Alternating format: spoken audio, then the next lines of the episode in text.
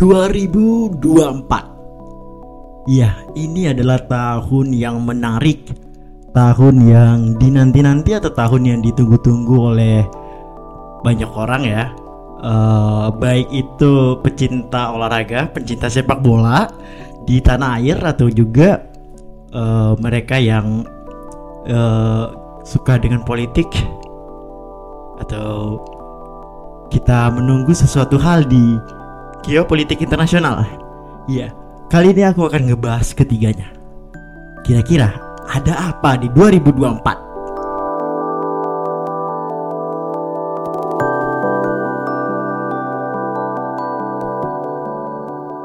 Mari kita bahas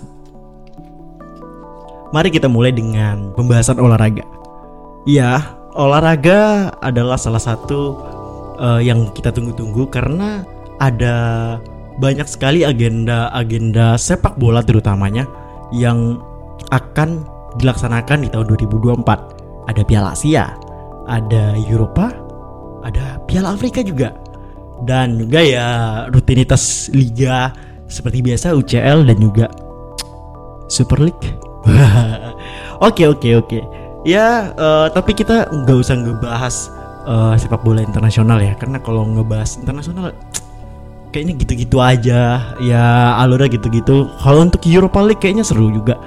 Karena uh, ini Europa League dengan format baru ada banyak negara dan juga terjadi beberapa grup neraka. Tapi ya karena itu masih jauh kayaknya nanti aja kita bahas ya. Kita bahas yang yang dalam waktu dekat ini yang akan dilaksanakan di 2024 yaitu kita bahas Piala Asia. Karena ini adalah uh, ajang yang di nanti-nanti ajang pembuktian.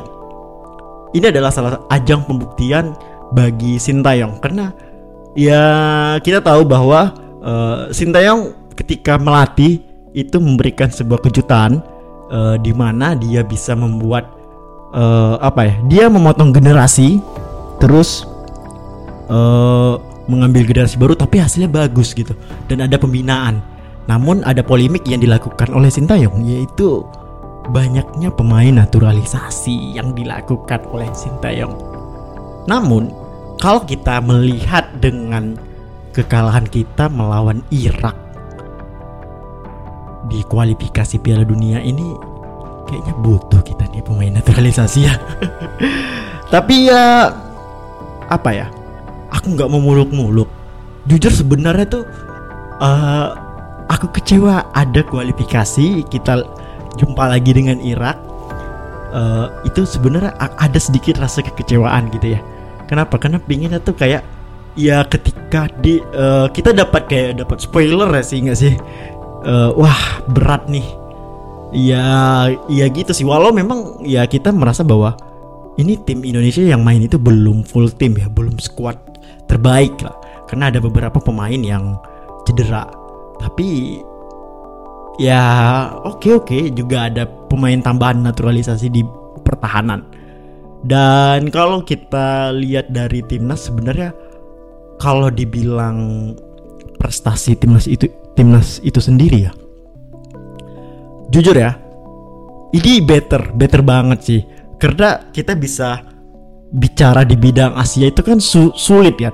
Dan kalau targetnya memang nggak muluk-muluk juga kita lolos dari grup gitu tapi kalau aku pribadi agak sedikit menurunin target lah. Kita tidak malu-maluin. Ya, tidak di juru kunci tapi di peringkat tiga gitu. Hmm, taruh kayak kita bisa oke okay, oke okay, kita kalah Irak di pertandingan pertama nervous berat itu biasa ya. Uh, dan juga mode on turnamen Sintayong belum hidup. Abis itu bisa nahan imbang Vietnam. Nahan imbang tapi ngalahin Jepang ini sama kayak uh, pas Sintayong megang Korea Selatan ngalahin Jerman. Gitu ya itu kan peringkat tiga kan ya kita dapat poin 4 taruhlah Jepang uh, menang dua pertandingan berikutnya mereka dapat poin 6 terus uh, Irak yang menang juga lawan kita kan dapat poin 3 terus uh, bisa ngalahin uh, Vietnam. Ya dapat poinnya 6 juga. Kita peringkat 4 kita berada di peringkat ketiga dengan poin 4 tapi kita di atas Vietnam. Kayaknya itu walaupun imbang ya kayaknya itu ya ya gitulah maksudnya tuh. Kalaupun memang kita kalah dari Jepang dan Irak setidaknya sih kita harus bisa menang lawan Vietnam. Jadi ya minimal kita di peringkat tiga lah. Itu udah better banget dan ya kalau kalah ya jangan kalah kalah tegulai gitu. Jangan kalah kalah uh, pahit kalahnya ya kayak ya kalah satu kosong atau ada perlawanan di dua satu gitu. Atau memang tiga dua kayaknya masih eh tiga satu kayaknya masih oke okay lah. Asalkan mainnya seperti kita fighting spirit kayak kita lawan Argentina. Ayo dong. Ya walaupun sebenarnya jujur harapan atau keyakinan kalau kita bisa lolos 16 besar tuh ada ya walau ya sedikit sih. Ya uh, aku setuju sih uh, aku berharap sebenarnya kita menggunakan formasi 3 back sejajar. Tapi kalau gunakan formasi 3 back jangan bertahan. Kalau gunakan formasi 3 back ya untuk nyerang gitu. Uh, jangan yang kayak lawan Irak kita gunakan 3 back tapi bukan 3 back sebenarnya kita gunakan 5 uh, 5 kan jadi bertahan total.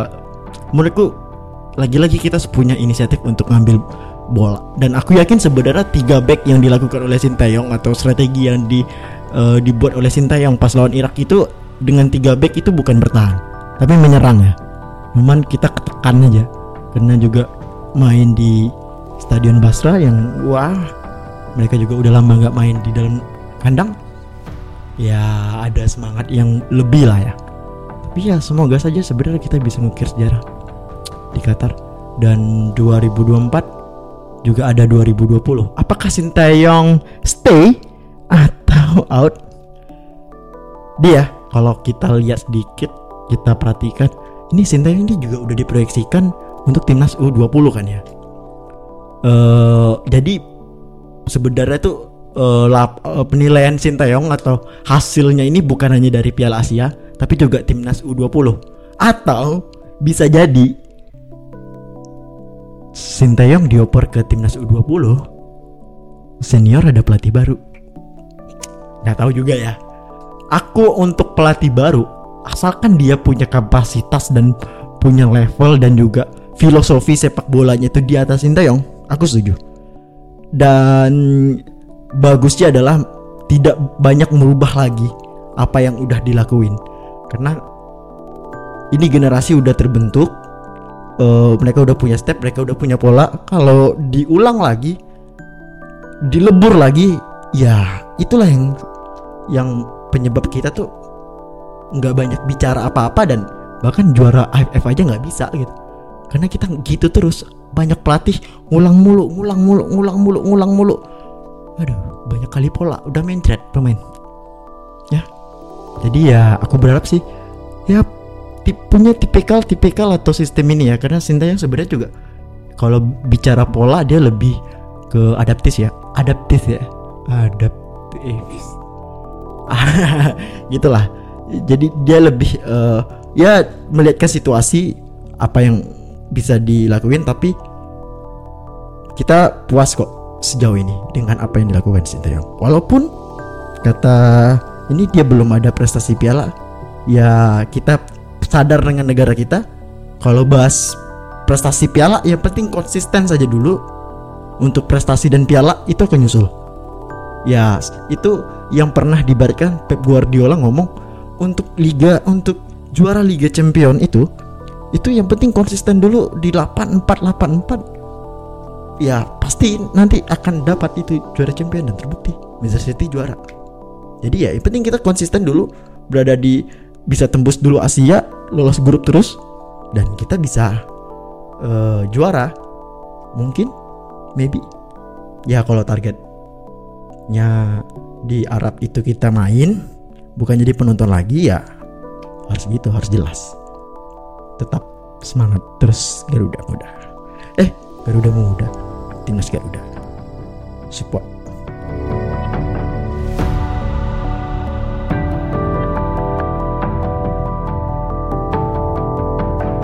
Next kita masuk ke politik. Oh. Ini tahun politik bukan hanya untuk Indonesia loh.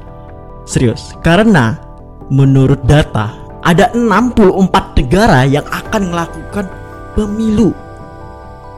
Wow, pemilihan presiden atau pemimpin mereka ya ada 64 negara, bukan hanya Indonesia. Dan salah satunya adalah Amerika Serikat. Ini menarik sebenarnya. Dan walaupun sebenarnya juga uh, di berbagai apa ya, di berbagai uh, ketika kita ngelakuin pemilu itu juga bukan hanya sekedar bukan hanya kita aja gitu yang ngelakuin pemilu pada saat itu. Tapi yang menarik di sini adalah ada Amerika Serikat juga yang ikut pemilu di sini. Dan kita juga uh, bahas politik ini sebenarnya aku nggak mau uh, apa ya menja oh dukung ini dukung itu nggak jujur sampai sekarang ini aku masih uh, gambang atau belum ada pilihan antara dua pasalon. Eh kan salonnya tiga? Oh ya aku mungkin gampangnya dua ya. Yang satu dengan yang kedua yang ketiga mungkin aku udah oke okay, udah mulai turun nilainya di bawah gitu. Ya jadi ada dua dan aku belum ada uh, pilihan atau uh, ini. Jadi aku mencoba untuk dan menyampaikan untuk netral dan aku ingin nyampein pesan aja di sini buat teman-teman yang kita semua nih akan ngelakuin pemilu dan buat generasi Z. Ini buat generasi Z ya. Uh, di ketika kita mungkin nonton debat atau kita uh, mendengar visi misi uh, visi misi dan juga program-program apa yang akan dilakukan oleh capres cawapres kita ini cobalah kita untuk netral hal yang pertama kita lakuin adalah buanglah semua sifat negatif dulu. Mau paslon ini ini itu yang negatifnya buang. Taruhlah kalau kita tuh benar-benar dalam posisi ini mereka sama-sama bagus tara dulu. Kita tidak uh, uh, jangan diingat dulu. Nanti kita masukin tapi kita buat setara dulu. Jadi kita buat jangan wah yang ini kan yang ini nggak bagus oh yang ini ini gitu gitu gitu itu itu jangan kita pandang kita hilangkan dulu pikiran kita seperti itu anggap mereka ini kita benar-benar kita nggak kenal kita benar-benar ingin lihat dulu apa programnya, apa visi misinya. Dan kita dengerin dulu gimana perdebatannya, gimana dia ngomong, gimana dia uh, cara ininya. Jangan langsung dilihat negatifnya. Dan yang kedua adalah cobalah kita tuh untuk uh, ini ya. Uh, kita coba kita dekatkan ke diri kita dulu. Jangan jauh-jauh lah mikirin ini itu enggak tapi ke diri kita nih. Ini contoh aku kerja di dunia industri kreatif ya kan? Ini dari antara paslon 1 2 3 kira-kira yang kira ketika dari yang tiga ini yang membuat kita uh, kalau terpilih yang akan jadi itu gimana gitu? Oh nomor satu nih kayaknya. Dia nih uh, men mendukung mensupport industri kreatif nih misal atau nomor dua juga nih atau nomor tiga nah yang yang yang itu tuh coba kita uh, lihat yang dekat dulu dengan dari diri kita. Habis itu baru kita lihat keadaan dunia. Dunia ini sekarang butuh apa? Yaitu geopolitik kan. Gimana sih keadaan sekarang ini gitu? Apa yang dibutuhin? Sosok yang seperti apa gitu? Setelah kita dapat uh, program visi misi dia, ini segala macam, barulah kita masukin negatifnya. Tapi dari antara 1 2 3 kita udah punya penilaian dulu. Dari yang tiga tadi kira-kira yang bagus siapa? Kita langsung rank. Satu dua dan tiga. Satu dua dan tiga. Nah yang pertama uh, yang peringkat pertama dalam uh, penilaian kita barulah kita masukin negatifnya. Masukin. Oh, oh jangan mentang-mentang kayak apa ya wah ini enggak kita lihat apa aja negatifnya silakan searching. Kita cari negatifnya apa? Masukin, harus. Dah, loh, tadi kok jangan dimasukin? Iya, sekarang nggak. Ini adalah penilaiannya. Jadi baru masukin negatifnya. Ketika dia sudah bernilai, baru kalian kurangin. Seperti itu gitu. Masukin nega, uh, nil nilainya. Oh, iya, gini-gini gitu gitu gitu. Oke. Jangan langsung ngambil keputusan kepada satu. Yang dua, yang kita berada di peringkat dua tadi, kita masukin juga negatifnya apa? dan rank satu dan dua itu coba kita bandingkan yang mana apakah dari yang satu dan yang kedua ini kita udah puas kalau kita udah puas oke okay, langsung Tapi ketika kita memang belum puas, ada yang ketiga kan? Lakuin seperti itu dan kita bandingkan yang ketiga. Jadilah orang yang benar-benar netral. Jangan gampang terpercaya dan gampang terpancing dengan isu. Karena pemilu 2019 dan 2014 itu benar-benar kacau. Cebong kadun. Banyak kali hoax. Dan aku yakin masyarakat Indonesia sudah belajar. Sudah belajar dengan hal seperti itu. Dan aku yakin sekarang nih kita sudah dalam keadaan dewasa pemilu. Kita udah tahu, kita udah bisa memilih. Biarinlah buzzer-buzzer yang dibayar-bayar yang yang ya fitnah-fitnah kimi ini. Ya udah biarin. Biarinlah orang-orang tua kita saja yang temakan isu di Facebook di apa biarin mereka saja. Kita nggak usah. Karena apa? Ya karena kita anak muda itu jauh lebih banyak daripada yang tua. Menang pun, salah pun orang-orang tua kita memilih. Tapi generasi dan, dan tapi generasi dan kemajuan bangsa ada di tangan kita. Ada di tangan para generasi muda. Ingat, 10 tak 5 tahun ke depan itu menentukan. Dan kalau aku lihat dari politik ini seolah-olah ya apa ya? Seolah rata tapi sebenarnya jomplang. Namun aku akan bahas itu di segmen selanjutnya.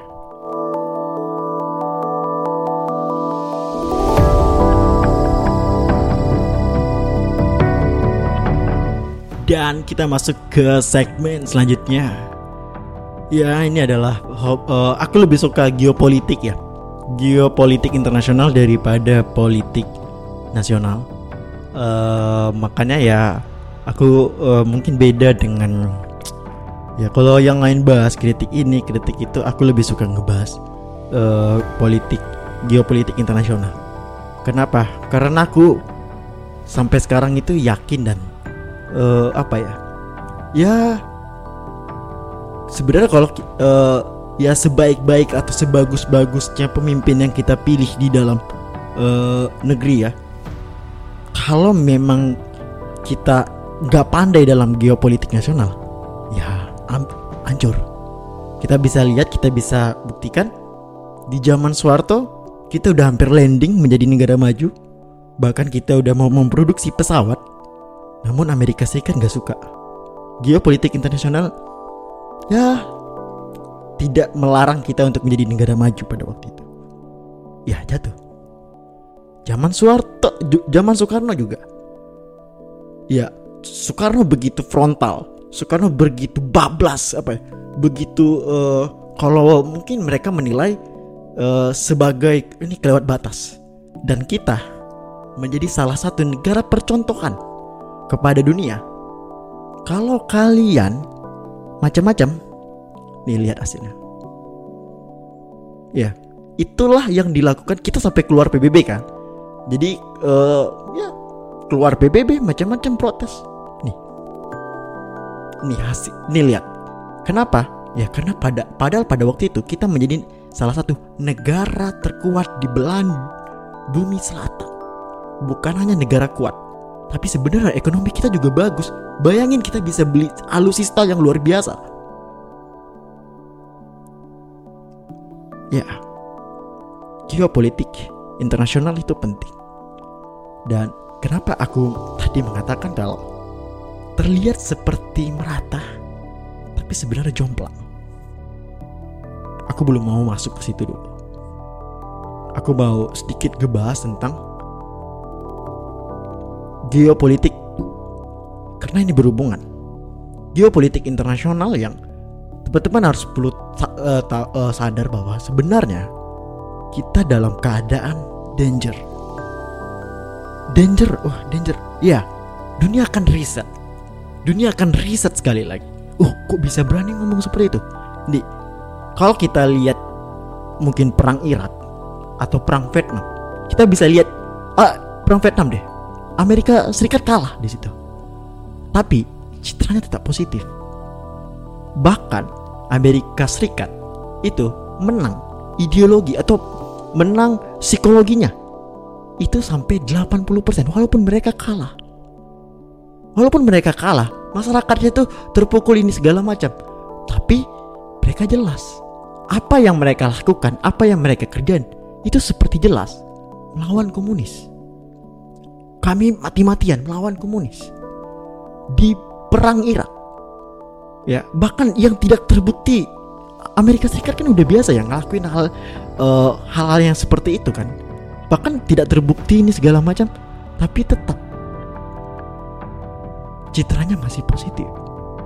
Tapi sekarang kita bisa lihat bagaimana citra Amerika Serikat yang ya ugal-ugalan itu itu citranya udah udah negatif. Ya kita bisa lihat di bagaimana voting dia di VBB walau Amerika Serikat ngelakuin veto tapi banyak negara yang lawan bukan hanya banyak negara yang lawan tapi dengan era kemajuan teknologi itu ternyata banyak eh, hal-hal uh, yang terbongkar yang terkuak. Fakta-fakta itu semua terkuak.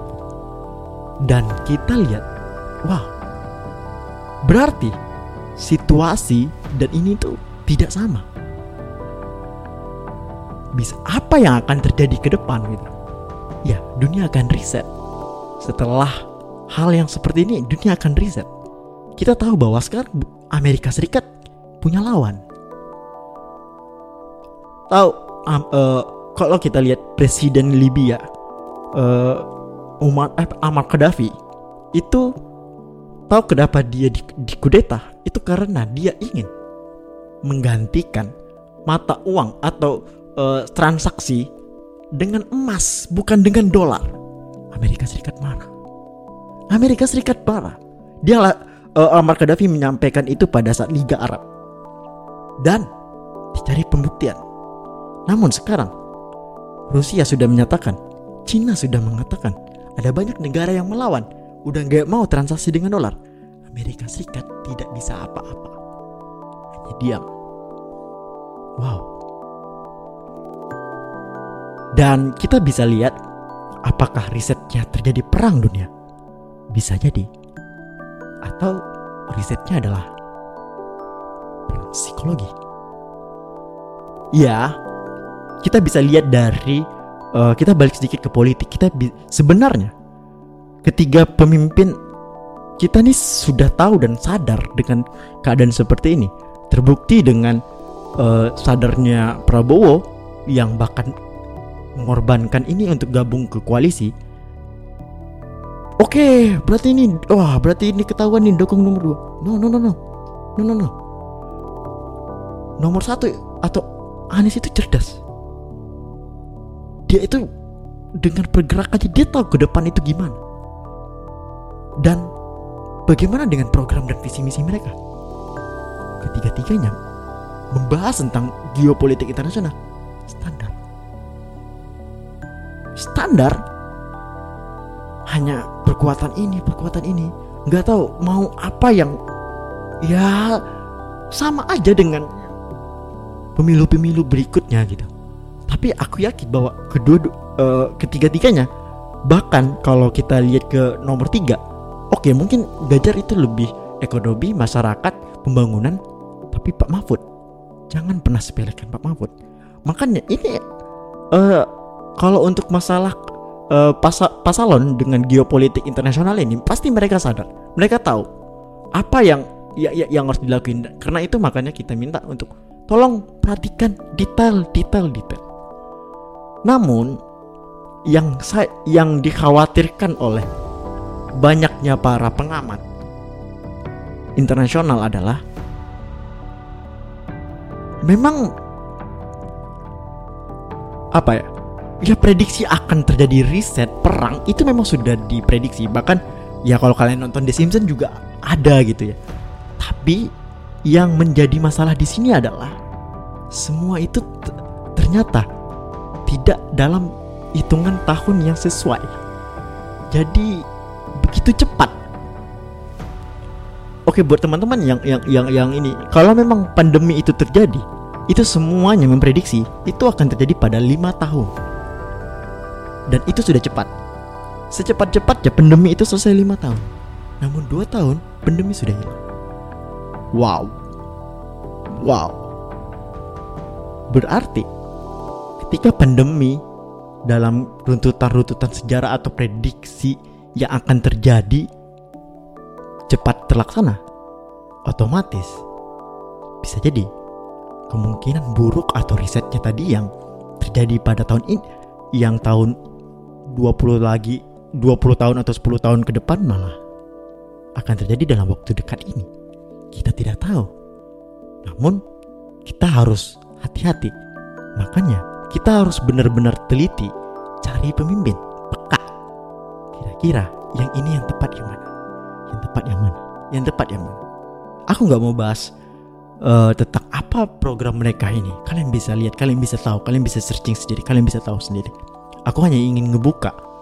Bukan berarti mereka yang hebat di dalam militer. Itu paham.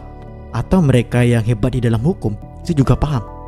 Atau mereka yang mungkin kesariannya uh, tidak ada di bidang itu mereka tidak paham. Ya saya saya tidak punya biografi atau militer atau hukum. Tapi saya mengikuti dan mempelajari dan saya paham. Jadi cobalah untuk kita saling teliti karena generasi kita akan memegang dun karena generasi kita yang akan menentukan masa depan bangsa ini.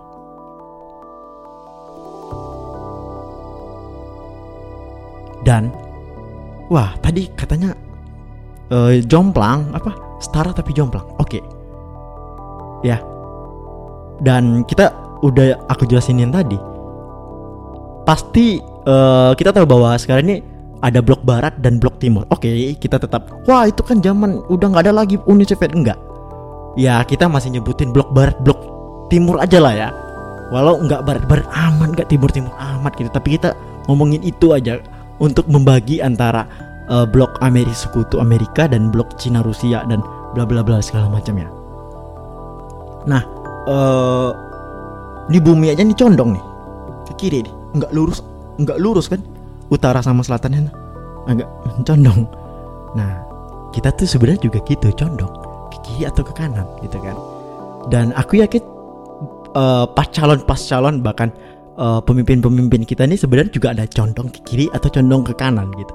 Nah ini yang harus kita lihat dan sebenarnya mereka bukan yang sekedar condong tapi mereka juga punya backup atau punya eh, orang-orang ini ya. Kalau kalian lihat podcast Deddy Kobuzer yang uh, Om apa tuh yang intelijen itu kan dia bilang kalau oligarki Amerika Serikat yang yang ngatur ini macam iya ya seperti itu juga gitu.